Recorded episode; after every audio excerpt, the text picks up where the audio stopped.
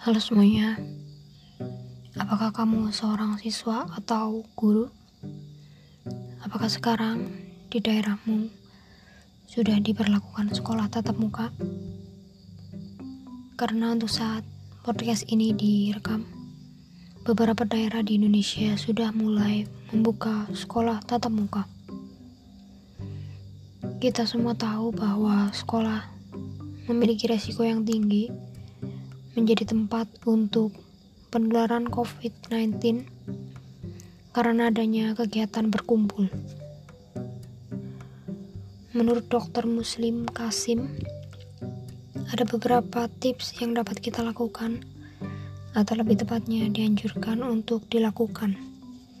Yang pertama,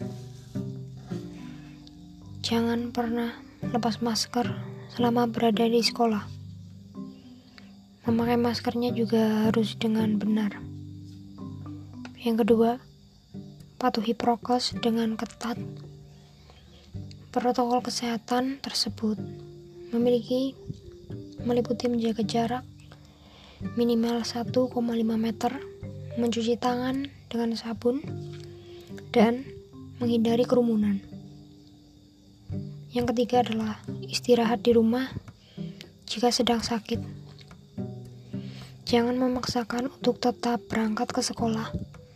Bila terkena demam, batuk pilek, anosmia, nyeri tenggorokan, diare. Yang keempat, guru, murid, dan petugas sekolah harus sudah divaksinasi.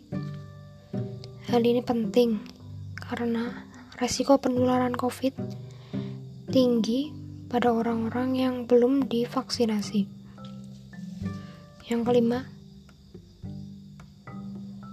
membuka lebar pintu dan jendela karena bila ruangan yang tertutup, maka risiko risiko penularan COVID akan sangat tinggi. Dan yang keenam, memakai air purifier dengan HEPA filter pada ruangan. Hasil penelitian menunjukkan pemakaian air purifier dengan HEPA filter bisa menurunkan 2-3 kali resiko paparan COVID dalam ruangan. Yang terakhir, atau yang ketujuh, hindari makan dan minum bersama. Memang, makan bersama bersama teman itu menyenangkan, tapi harus diingat bahwa makan bersama itu semua orang melepas masker, jadi potensi penularannya juga tinggi. Kegiatan berkumpul di sekolah memang mengundang risiko penularan COVID. Dengan kita menerapkan tips-tips tadi, kita dapat minimal meminimalkan risiko terpapar virus corona. Jika terpapar,